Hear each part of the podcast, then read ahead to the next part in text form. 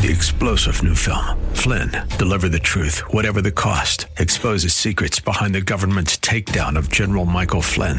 Flynn knew what the intel world had been up to. He ordered the first audit of the use of contractors. This set off alarm bells. He told the truth. He was the most dangerous person for Donald Trump to hire. They had to get rid of Flynn. Flynn, deliver the truth, whatever the cost. Available now. Watch it today. Go to salemnow.com. Salemnow.com.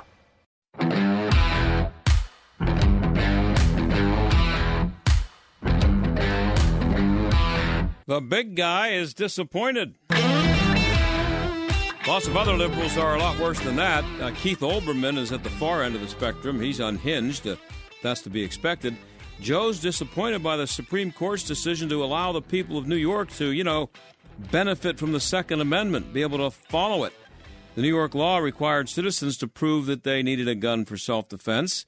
Here's what the big guy said quote, Since 1911, the state of New York has required individuals who would like to carry a concealed weapon in public to show a need to do so for the purpose of self defense and to acquire a license. More than a century later, the United States Supreme Court has chosen to strike down New York's long established authority to protect its citizens. Unquote. And that sums up the ignorance that liberals have lived with for so long when it comes to the Second Amendment. It sums it up perfectly because Joe, Joe looks at the law as something that allows people like him to protect the citizens when it's about the citizens being able to protect themselves, not only against other citizens, but against people in government like Joe Biden. Clarence Thomas wrote the majority opinion. He says, apart from a few late 19th century outlier jurisdictions, American governments simply have not broadly prohibited the public carry of commonly used firearms for personal defense, nor have they generally required law abiding responsible citizens to demonstrate a special need for self protection distinguishable from that of the general community to carry arms in public. He also said that nobody has to uh, show a need for the First Amendment or any of the other amendments, the Bill of Rights. Good for Clarence Thomas. He and the other five justices who voted with him actually believe in freedom. And for Democrats and liberals, of course, that's a dirty word. And just in case you were wondering what uh, Keith Olbermann had to say about it, he said the Supreme Court should be abolished, which of course makes him the exact kind of person you want a gun to protect you from if he would ever work for the government. When we come back, the author of a book called Created Equal, Clarence Thomas, in his own words, and in the second half hour, we're going to talk about another big Supreme Court decision came down yesterday that gave a big boost to the school choice movement. We'll talk about that with a guy who made cho- school choice happen in West Virginia. Stick around.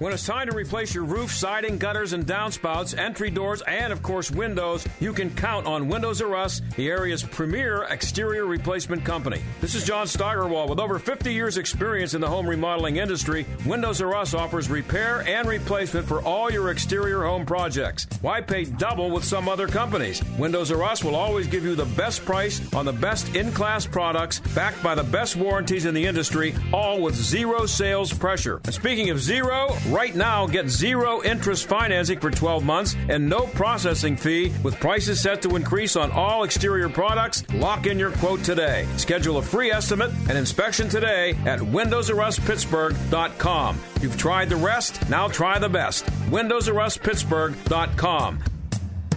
Windows. You've tried the rest, now try the best. My brother in law died suddenly, and now my sister and her kids have to sell their home. That's why I told my husband we could not put off getting life insurance any longer. An agent offered us a 10 year, $500,000 policy for nearly $50 a month.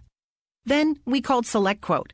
SelectQuote found us identical coverage for only $19 a month, a savings of $369 a year.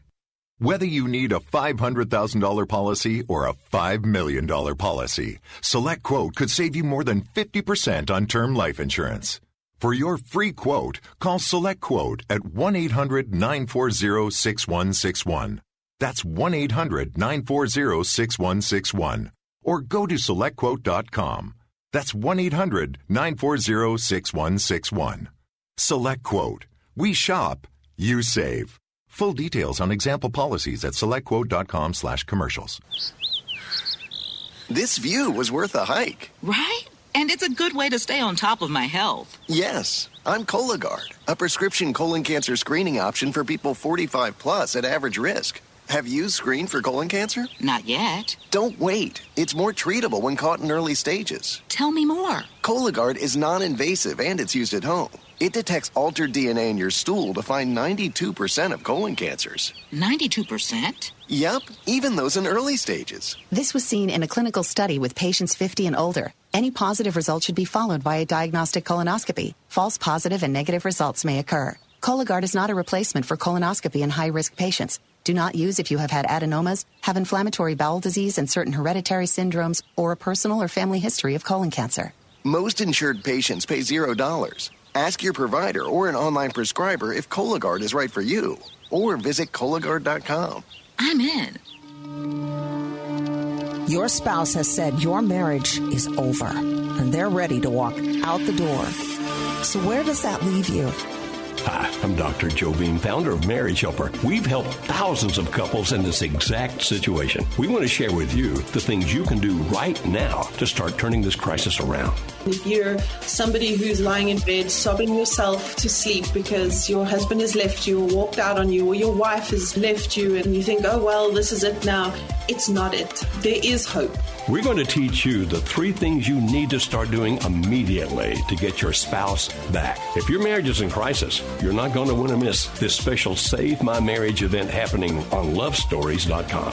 Visit lovestories.com for the free Save My Marriage mini course happening right now on lovestories.com. That's lovestories.com. The John Steigerwald Show, AM 1250, The Answer. A few hours ago, the uh, Supreme Court ruled on a New York law that made it just about impossible to carry a concealed weapon and declared it unconstitutional. It was a 6 3 vote. Clarence Thomas wrote the majority opinion. Michael Pack is co author of a book called Created Equal Clarence Thomas in His Own Words, and he joins us now. Michael, thanks for being here.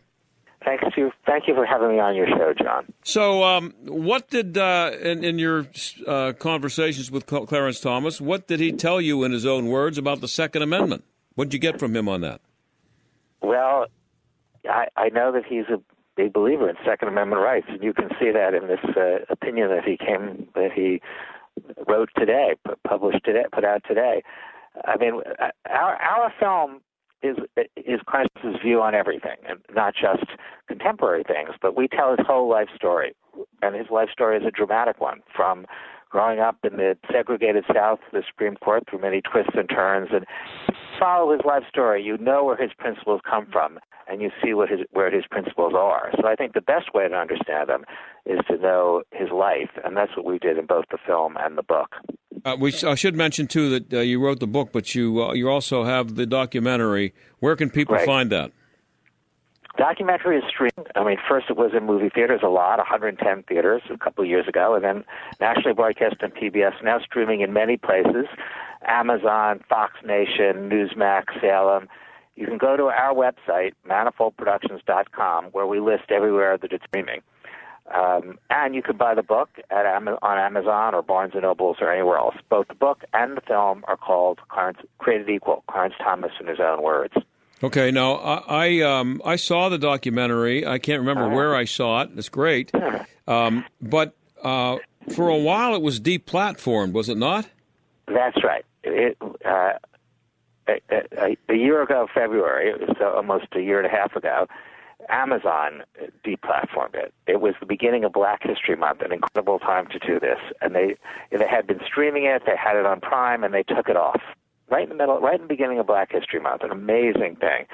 It created a little firestorm. Many many people protested directly to Amazon. Uh, Jason Riley wrote a nice piece about it in the Wall Street Journal, but we heard nothing. Nothing from Amazon. No response, no nothing.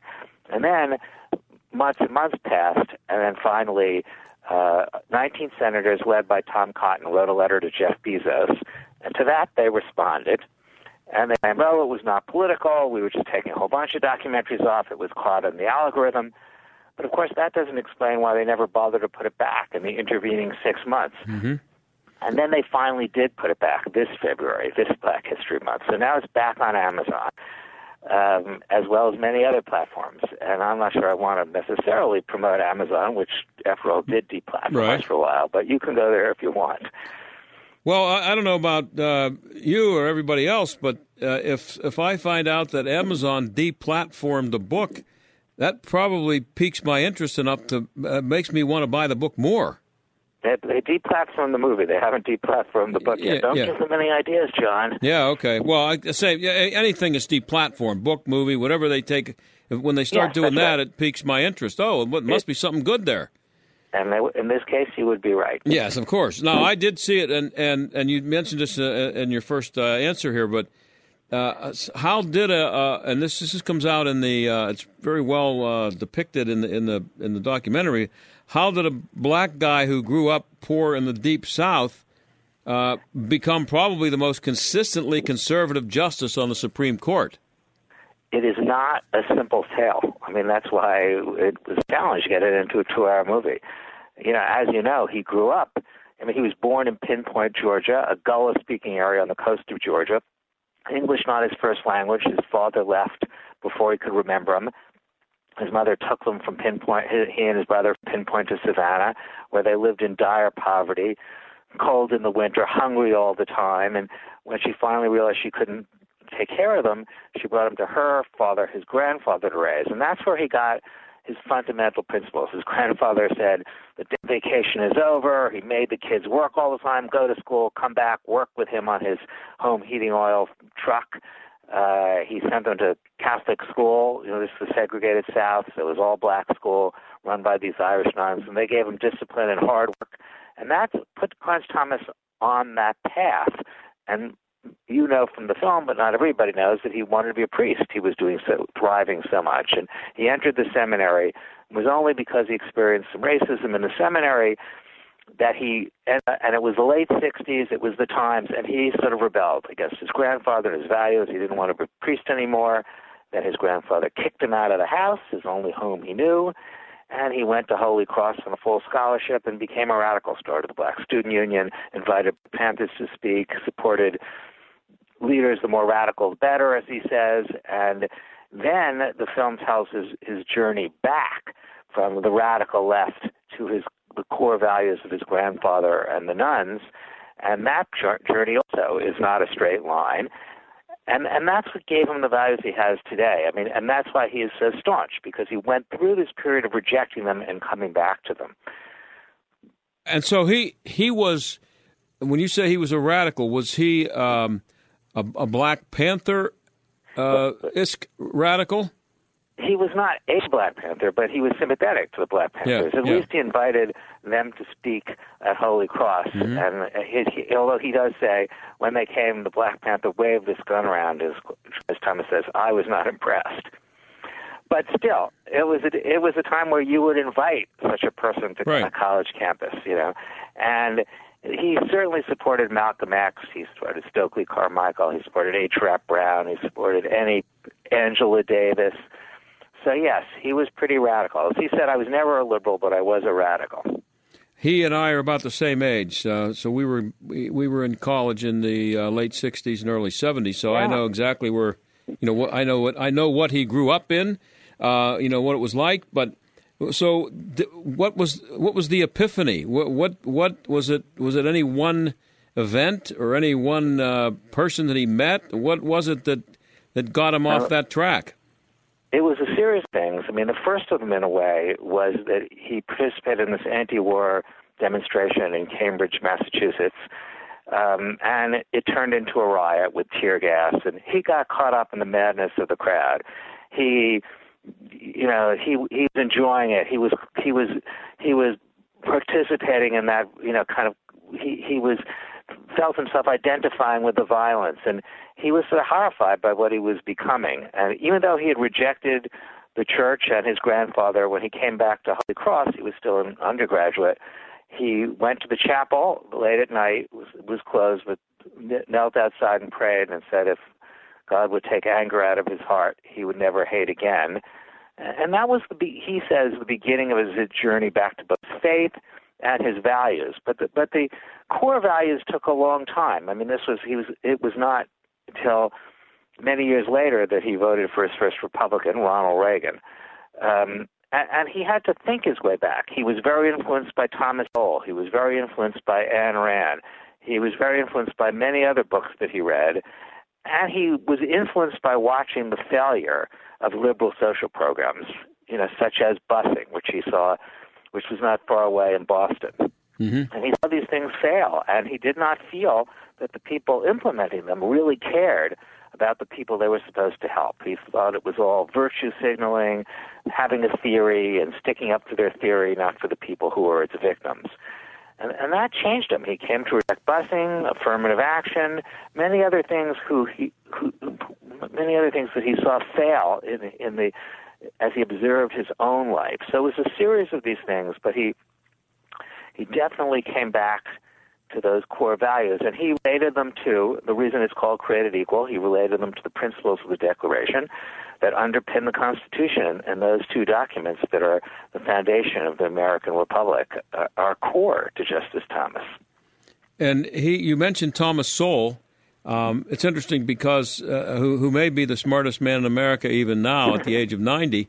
Um, he's a black man who was a Marxist, and I think the son of a sharecropper and you can't get any more uh, conservative. Uh, he's every bit as conservative as Clarence Thomas, if not more. Uh, so, uh, did he just read Thomas Sowell's books? Did he meet him? How, how did he become influenced by him? He he did read his books. I mean, although he said the first time he was given a book by Thomas Sowell, this when he was in Yale, Yale Law School, he threw it in the garbage. But eventually, he did not, and he read it and uh, one of his friends at Yale said, "Here's a black guy who thinks like you. Uh, you should read his books." And he read his books, and he he says that he was kind of like Thomas Sowell groupie. I think maybe not, but he when he met him, he got him to sign his book, and he admired him and looked up to him, and they eventually did meet and become friends. And uh, maybe Thomas Sowell would be even embarrassed for me to describe that Justice Thomas that way, but it was reading of the books, not necessarily meeting. I mean, they met in person and became friends, but he had already been strongly influenced by his by his by his writing. Um, and and that's the thing about Justice Thomas is he thought his way out of the sort of trap of liberal programs. He didn't just um, lurch from one thing to another. He he thought his way out by reading very serious books on these subjects. We're talking to Michael Pack. He's the co author of a book called Created Equal Clarence Thomas in His Own Words, also the producer of a documentary of the same title, Created Equal Clarence Thomas in His Own Words. Um, and I, you say he went to a, he went to a Catholic school. I'm trying to think. I saw the, the documentary a while ago. Was it Catholic? Did you say this Catholic school was all white? I, I, there's a picture of him, and he's. I'm pretty sure I'm picturing in my mind that he's the only black kid there in the picture. Well, he, he but his elementary school was all black. Yeah, it was yeah. the local school in Savannah, local parochial school, all black. Set, you know, this was segregated. You had to be in all all white schools. This was the beginning of the '60s, Mm-hmm. And you know, t- run by these white Irish nuns. But then, when he wanted to be a priest, he entered seminary, Oh, first okay. minor seminary, high school seminary, then college seminary. And those seminaries had been all white, and he was one of the first black people to to integrate them. Mm-hmm. So he went to both kinds of Catholic schools, really, and it was in those later seminaries that he, you know, began to be. It was in, in seminary they became disillusioned with the Catholic Church. You know, in, in part because of other things going on at the times, and in part because of what happened to him in the seminary. Yeah, so he's back to his Catholic faith now. Very much so. Yeah, that's mean, what I thought. Yeah. Our, our book um, includes a litany of humility, which is a very important prayer that Thomas, Clarence Thomas says every day. And, uh, you know, I think his Catholic faith is very, very important to him. And it was very important to him when he went through the bruising confirmation battle. Yeah, and how much did you uh, how much did you talk to him about uh, Anita Hill and uh, what kind of scars are left for him, if any, from that? I talked to him a lot about that. Some of it's in the film, way more of it is in the book. The book is 95% new material, so there's more of everything in it. I think the scars went deep, actually. I mean, that's just my own personal view. Mm-hmm. I think when you watch him talking about it, you can see that it calls the those horrible events back to mind, and, and I think it, it is a deep scar. And we talked to Ginni about it too, and she was you know in, in tears a couple of times. I think these were unimaginably hard times for them. I mean, it really put them through something and bonded them together. Um, my co-author of the book, Mark Paoletta, as a young lawyer, was very helpful to Clarence Thomas during that period, and it bonded him to the Thomases. It's it's like going through something warlike, you know, that's Yeah. so intense that you bond forever. And you could see when I talked to him that the emotion is still there. You know, it's, it comes right to the surface, and it was not fun for him to talk about it. I'm honored that he was willing to do that with me. Yeah, I, I watched the trailer to the documentary today because, I, as I said, it's been a while since I saw the documentary. There's certain things that jump out at me, but in the trailer, there's a moment where he's asked during the hearings if he is con- planning on continuing his pursuit of the of the seat on the court, and he said, "I would rather die than end the process." And that was in the middle of what you were just talking about, this terrible ordeal he was going through. Well, that's right. He felt that it was no longer about being on the court. He felt that his life, his work, the legacy of his grandfather and the nuns were being were being traduced and, and trampled on, and he felt he was fighting for them, and he wasn't going to give up, and he wasn't going to back down, even though that is probably what the left was hoping that he would just withdraw, or that George H. W. Bush would, in fact, withdraw his nomination. Mm-hmm. But that did not happen. And he gave this hot, famous high-tech lynching speech that mon- most of us that were around then remember, where he very strongly rebutted all of Anita Hill's charges, and in such a way, and, and attacked the Senate Judiciary Committee for giving them uh, the kind of time and attention that they did, in the way that they did, and um, you know, he after that, most of the country, he convinced most of the country. You know, that was the beginning, early days of C-SPAN, and people got to hear it unfiltered. And two thirds of the country agreed with Justice Thomas that was over, including African Americans, including women. And he was very convincing, and and he and that is why he was voted in by the Senate, eh, which is after all had a Democratic majority. Yeah.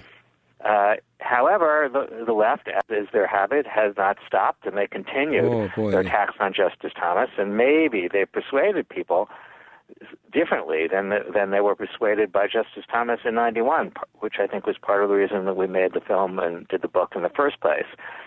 I mean, they're relentless, and and that you know they go on and on and on. Even today, you know, attacks on Ginni Thomas, you know, in the last week or so, even, and it's it's it's endless.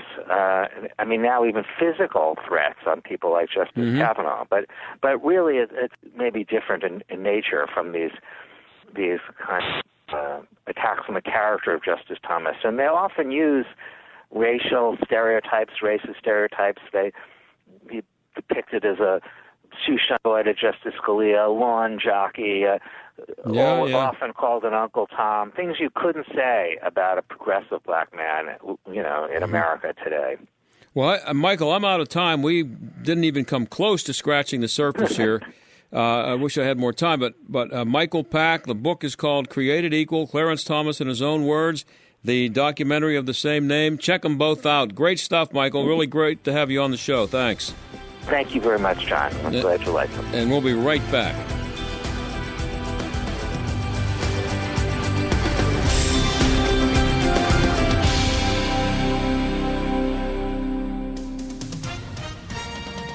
SRN News, I'm John Scott. The January 6th Commission is set to convene its fifth round of hearings at this hour. Bob Agnew with that report. John, today's focus will be on undue pressure Democrats say former President Trump put on the Justice Department to intervene in the 2020 election after he said irregularities cast doubt on the outcome. House Republican leader Kevin McCarthy says the panel is simply focused on an issue the public doesn't care much about. The public is focused on why is inflation so high? Why is the border insecure? Crime is rising. everything is costing more. And John, this will not only be the final round of hearings for the week, but for the month of June as well. Democrats announcing yesterday they're processing a lot of new material that will force them to postpone next week's scheduled hearings until July. Bob Agnew reporting. The Dow had 34 points and the NASDAQ 106 higher. This is SRN News. I've always been kind of cynical towards advertising, which I know doesn't make much sense considering I'm currently recording a commercial. It's all the fluffy words that make us cynical, right? A once in a lifetime opportunity, a blue light special, but only, of course, if you call right now. It all kind of makes me nauseous, and yet here I am about to say that right now actually might be a once in a lifetime moment for some of us, and that is the opportunity of a cash out refinance. Arguably never has there been a moment in time like the last few years where home values have jumped at crazy historical levels, leaving all this extra money sitting inside our homes. A cash out refinance lets you put that extra money in your pocket to use for life.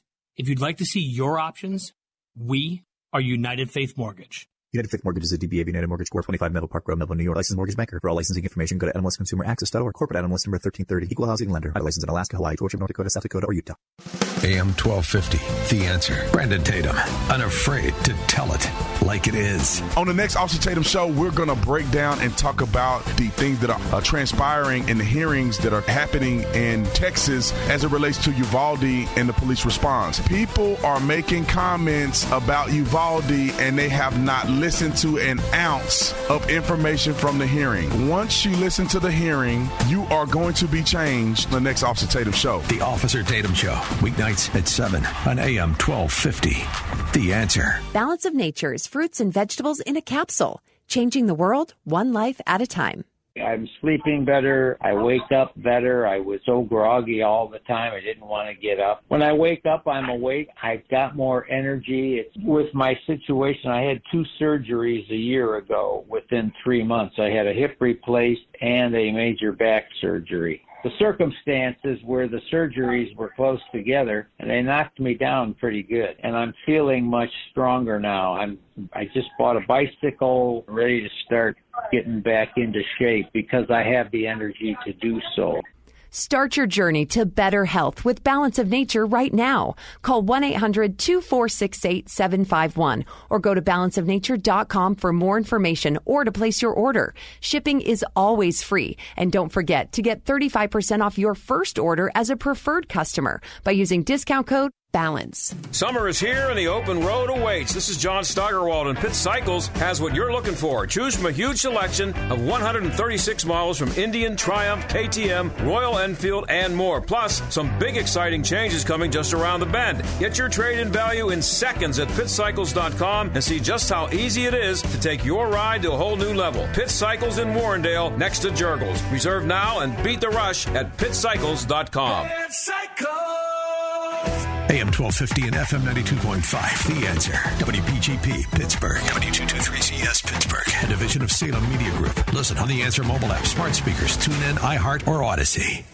Stuck in traffic? We've got the answer.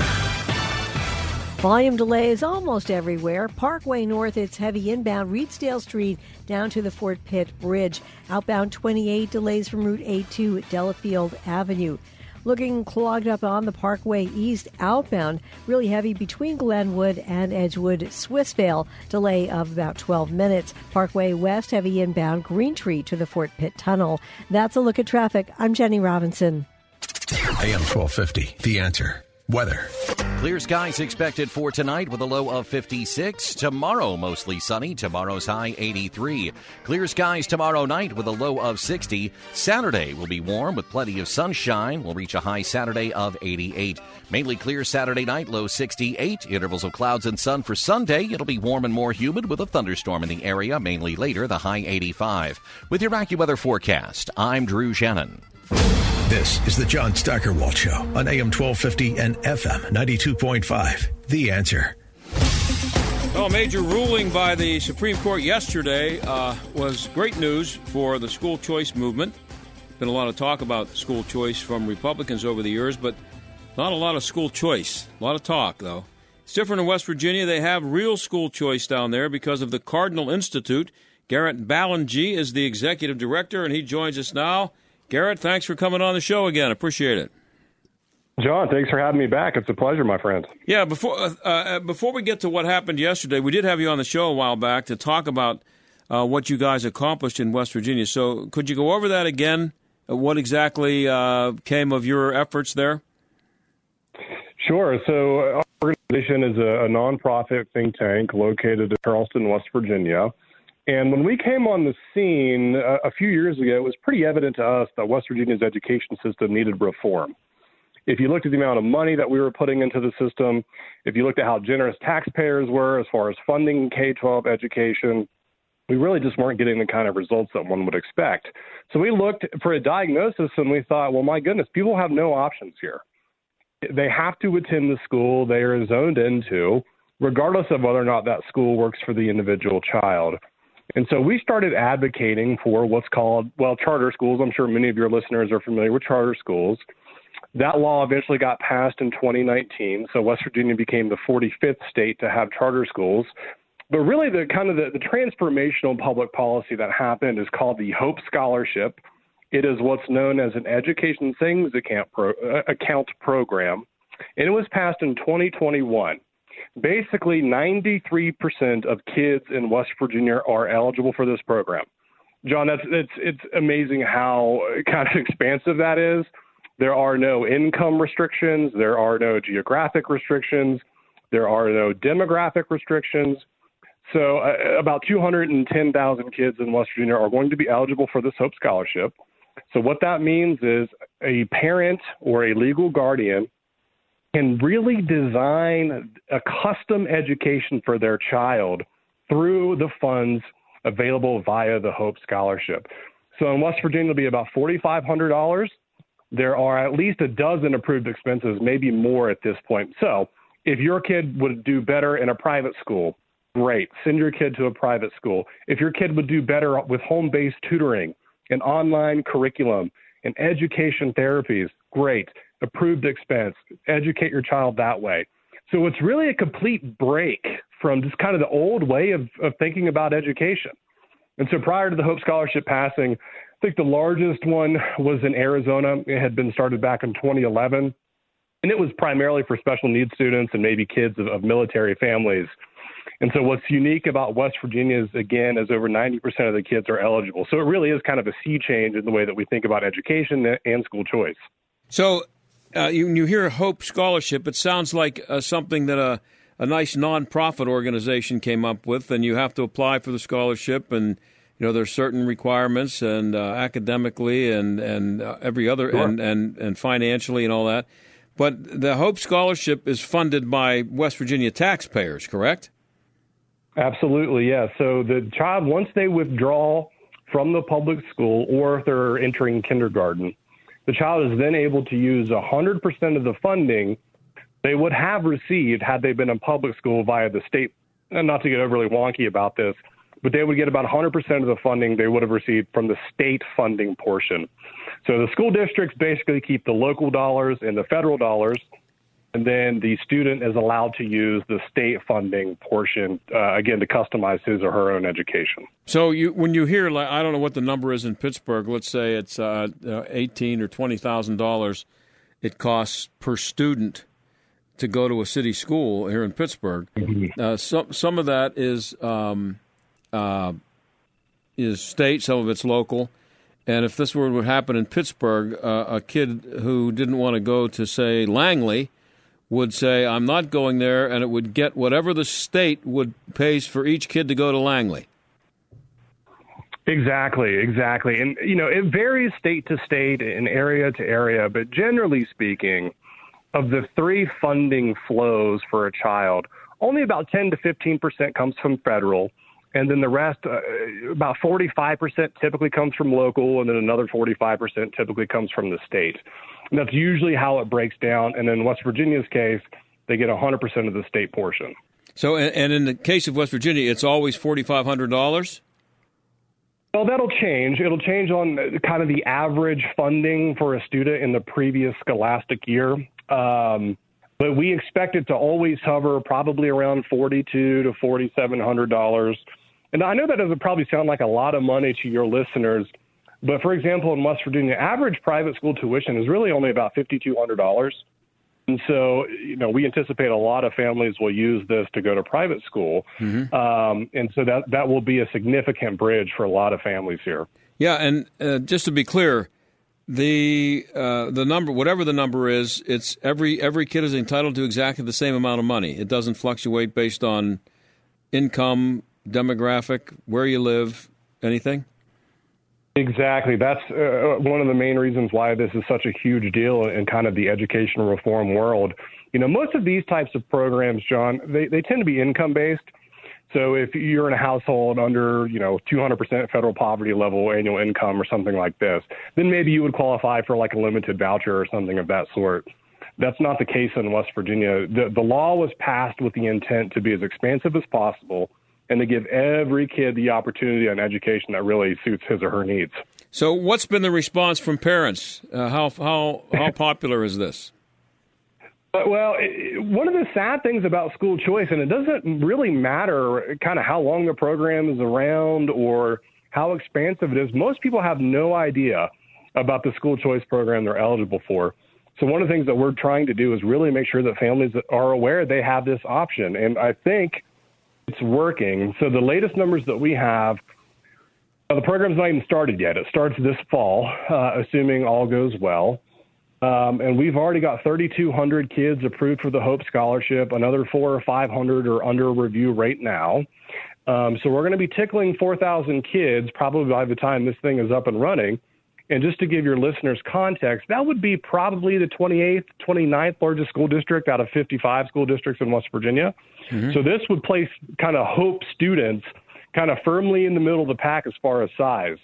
And so we, we have every intention of continuing to make people aware of this program so they again so they can access those dollars for their kids.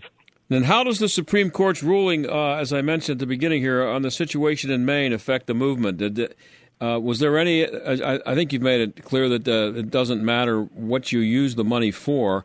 You say private school, that could just as easily be a private Catholic school or any other religious school, right? Yes, sir. So yesterday was Carson versus Makin and it was born out of a case in Maine where a family, uh, Maine has what's called a, a town tuition program. But really, this court case is sort of the, the latest in a long line of court cases over the last 20 years that are really trying to get at this nexus between religious education, discrimination, and school choice programs. Mm-hmm. And so, what basically the Supreme Court said was if you have a school choice program that is generally available to students of any type, you cannot disallow religious schools from participating in that school choice program. That's what the because Supreme Court do, said yesterday, correct? Exactly, yeah. exactly. Because if you do, that's tantamount to discrimination against religious schools, mm-hmm. and that is unconstitutional. And so, this is frankly, we've had Espinoza back in 2019. We've had a long string of, of court cases, really victories for the school choice movement.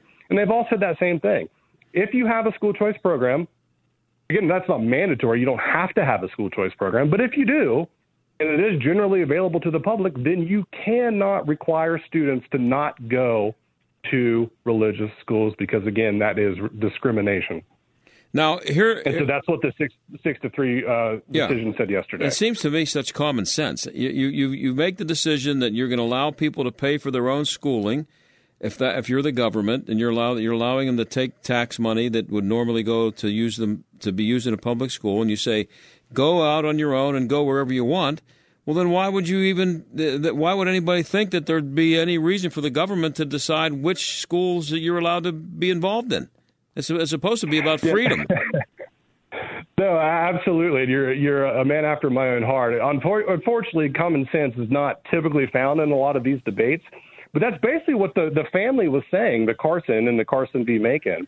It was a mother who had a child who qualified for the town tuition program, and she wanted to send her kid to the local religious school.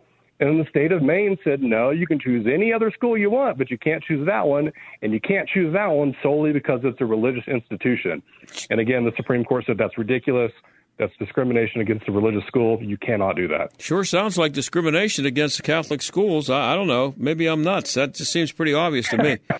Um, well, actually, your your intuition is spot on. A lot of these amendments that that really kind of made their way through through the legislatures were actually pretty much explicitly anti-Catholic. Mm-hmm. Public schools back in the day were, for all intents and purposes, basically kind of low-level Protestant schools, and so what it basically amounted to.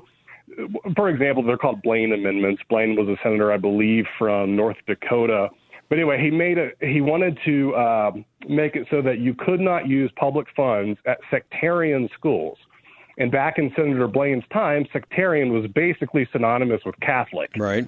And so basically, the disallowing of, of, of public funds for religious schools basically meant, nah, you just can't send your kid to a Catholic school. So that's we're still sort of fighting that legacy today to some extent. Yeah. Now, um, uh, I think one of the things you told me, we're talking to Garrett Ballengee. He's the executive director uh, for the Cardinal Institute that uh, came up with uh, the Hope Scholarship, which allows kids to go to school where they want in West Virginia and take um, state money with them. Um, you said that I, I, think that you're hoping that schools pop up uh, based on the availability of this money. In other words, you could get uh, 20 families to put their $4,500 together, and that would come up with $90,000, and they could pay a teacher to teach their 25th graders uh, for a year. And that as long as that teacher's accredited, that that's their school. It's, Absolutely. They come up with I creative mean, things like that.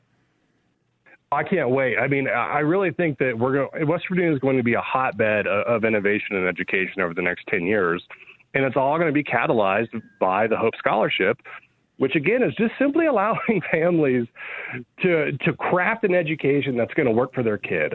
And I think if if COVID nineteen taught us anything, particularly parents, it's that kids thrive in different learning environments. Some did so well at home on the computer, and some failed miserably and were miserable themselves. And so I think this coming out of COVID 19, I think a lot of folks are beginning, beginning to understand the system does not work for every kid. And we have the capability, we have the means, we have the ideas to create a different environment for kids. And we're going to give families their own their own tax money so they can go forth and try to again build an education that works for their kid. It's it's simple, it's elegant, but, but and it's beautiful in my opinion. But what about the argument from Democrats that this, this will harm public education? It comes mostly from uh, unions, but what, what, about that argument? Well, in a word, it's hogwash. Um, there's no there's no research that says school choice programs hurt the local public school system. As a matter of fact, there's quite a bit of research that says the introduction of competition makes the public schools themselves improve and you can actually you could see that in the test scores of kids that that choose not to engage in a school choice program. And so I, I also think we have to get out of this mindset that we have to think about systems, i.e., the public school system, and get back into a mindset that we have to think about students, students mm-hmm. first, not systems first. And I think once we get that, once we have that change in our thinking, then we're going to see some really interesting things come through. What a concept! Uh, what what could other states, including Pennsylvania, who talks a good game uh, but doesn't do much about it, what what could Pennsylvania learn from West Virginia? Uh, be brave.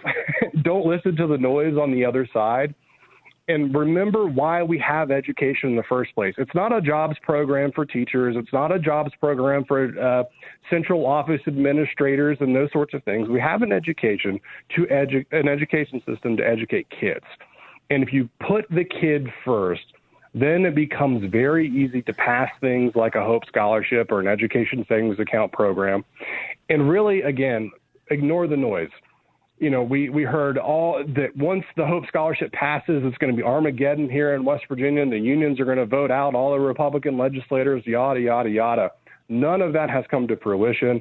As a matter of fact, many of the school choice champions in the legislature won reelection bids.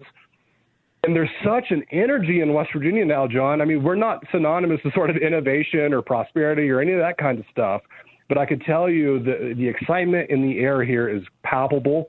And frankly, if I was another state, why wouldn't you want to do? Why wouldn't you want to do that? I've been wondering that for a long time, Garrett. I, I appreciate you uh, coming on the show and telling people. I hope there's some Republican legislature legislators out there listening, and they get off the stick and quit talking about it and do something about it, like you did in West Virginia. Thanks for coming on the show.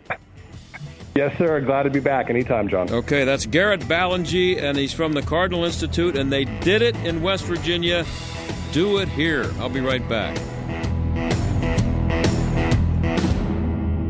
Stress. It never seems to end when you owe money to the IRS. What about the years of unfiled tax returns? Have you tried another tax service and gotten nowhere? Then you need Tax Alliance. Why? Years of being A plus rated with a Better Business Bureau with no consumer complaints sets them apart. Call 800 987 1054. That's 800 987 1054.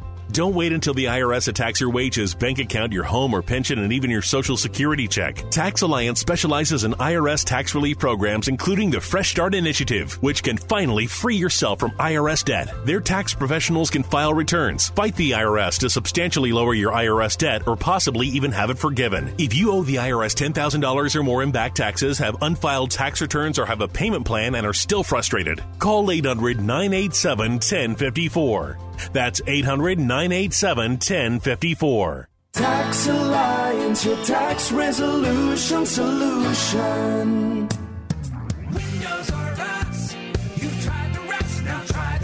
When it's time to replace your roof, siding, gutters, and downspouts, entry doors, and of course windows, you can count on Windows R Us, the area's premier exterior replacement company. This is John Steigerwald. With over 50 years' experience in the home remodeling industry, Windows R Us offers repair and replacement for all your exterior home projects. Why pay double with some other companies? Windows R Us will always give you the best price on the best in-class products, backed by the best warranties in the industry, all with zero sales pressure. And speaking of zero, right now get zero interest financing for 12 months and no processing fee with prices set to increase on all exterior products. Lock in your quote today. Schedule a free estimate and inspection today at windowsrustpittsburgh.com. You've tried the rest, now try the best. windowsrustpittsburgh.com. Windows R Us.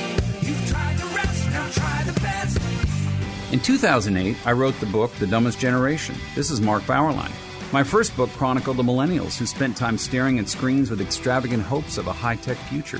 They were confident, optimistic, ambitious. Technology was to make millennials the smartest generation. In truth, it robbed them of faith, patriotism, history, art, literature, civics. The mentors didn't give them beauty and truth and greatness. Instead, millennials have looked for answers in utopian dreams of perfect justice and universal happiness that will only disappoint them. At age 30, they go for cancel culture. My new book, The Dumbest Generation Grows Up From Stupefied Youth to Dangerous Adults, lays out the wreckage and shows how to rescue the next generation. If you'd like to learn more about my work, listen to my podcast at First Things Magazine, www.firstthings.com, www.firstthings.com. From best-selling author Mark Bauerlein, get the essential new book, The Dumbest Generation Grows Up, available wherever books are sold. Hey, I'm Andy. If you don't know me, it's probably because I'm not famous. But I did start a men's grooming company called Harry's. The idea for Harry's came out of a frustrating experience I had buying razor blades. Most brands were overpriced, overdesigned, and out of touch. At Harry's, our approach is simple. Here's our secret. We make sharp, durable blades and sell them at honest prices for as low as $2 each. We care about quality so much that we do some crazy things, like buy a world-class German blade factory. Obsessing over every detail means we're confident in offering a 100% quality guarantee. Millions of guys have already made the switch to Harry's, so thank you if you're one of them. And if you're not, we hope you give us a try with this special offer. Get a Harry starter set with a five blade razor, weighted handle, shave gel, and a travel cover, all for just three bucks plus free shipping. Just go to harrys.com and enter 3390 at checkout. That's harrys.com, code 3390. Enjoy. The John Steigerwald Show, AM 1250, The Answer. Looks like there might be some uh, progress being made on the transgender insanity when it comes to sports. The uh, the international body, uh, it's called FINA, I think, uh, that that uh, that governs swimming, finally came out and said that um, men will not be able to compete against women. They, they they can't come right out and say that. They say that males who um, did not uh, start changing, uh, did not take puberty puberty blockers before the age of twelve. I don't know, whatever it is. Lia Thomas wouldn't be swimming anymore uh, based on this. But um, one of my favorite pictures, and I use it a lot on um, um, Twitter when I talk about this stupidity, One of them is a picture of Dr. Rachel Levine. I like to throw that up there, but there's a picture of a of a rugby player playing women's rugby. This guy's about 6'2", 215. Looks like an NFL linebacker.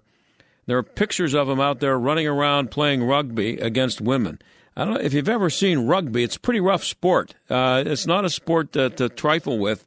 You get banged around pretty well. I, I don't. Uh, I don't know if I've ever watched a, a, women's rugby match for more than twenty seconds, but uh, it, it's it ain't. Th- this guy should not have been playing rugby against women. But the international, and I forget the guy's name, but the international is, I think he goes by Hannah now. The International Rugby League has banned transgender players from uh, women's matches now. It issued a statement on Tuesday in which it explained it was working to, quote, review and update rules about transgender participation in Women's International Rugby League and will seek to use the upcoming World Cup, World Cup to help develop a comprehensive, inclusive policy. Uh, and in the meantime, the IRL stipulated that, quote, male to female trans women players are unable to play in sanctioned Women's International Rugby League matches. Just think about the fact that you have to think about this or talk about this for more than 20 seconds.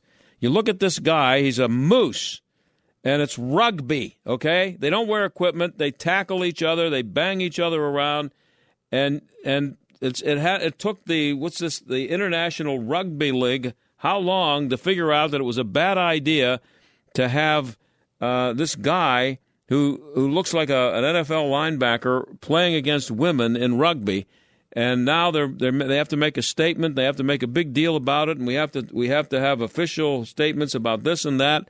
And it's just so obvious.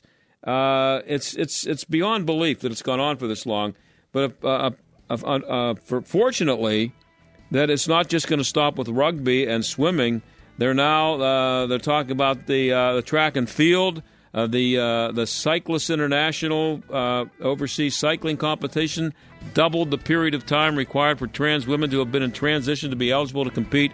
They're trying to end the insanity, and they're doing it as pol- as politically correct as they can. But it, it's all just common sense.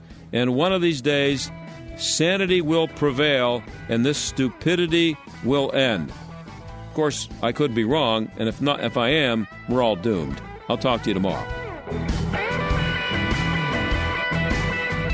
The John Steigerwald Show is a production of The Answer Pittsburgh and Salem Media Group. Three star general Michael J. Flynn, head of the Pentagon Intelligence Agency, knew all the government's dirty secrets. He was one of the most respected generals in the military. Flynn knew what the intel world had been up to, he understood its funding. He ordered the first audit of the use of contractors. This set off alarm bells. The explosive new documentary, Flynn, Deliver the Truth, Whatever the Cost, uncovers the facts behind this scandal. Flynn told the truth. He was the most dangerous person for Donald Trump to hire. I find out the worst enemy that I'm going to face in my life is right here in America. They took my assessment and they wanted me to change it. And I was like, I'm not changing it. They had to get rid of Flynn with in depth interviews, archival footage, and never before seen personal records of the man behind the headlines. I just felt like I was drowning. Flynn, deliver the truth, whatever the cost. Available now. Watch it today. Go to salemnow.com. Salemnow.com.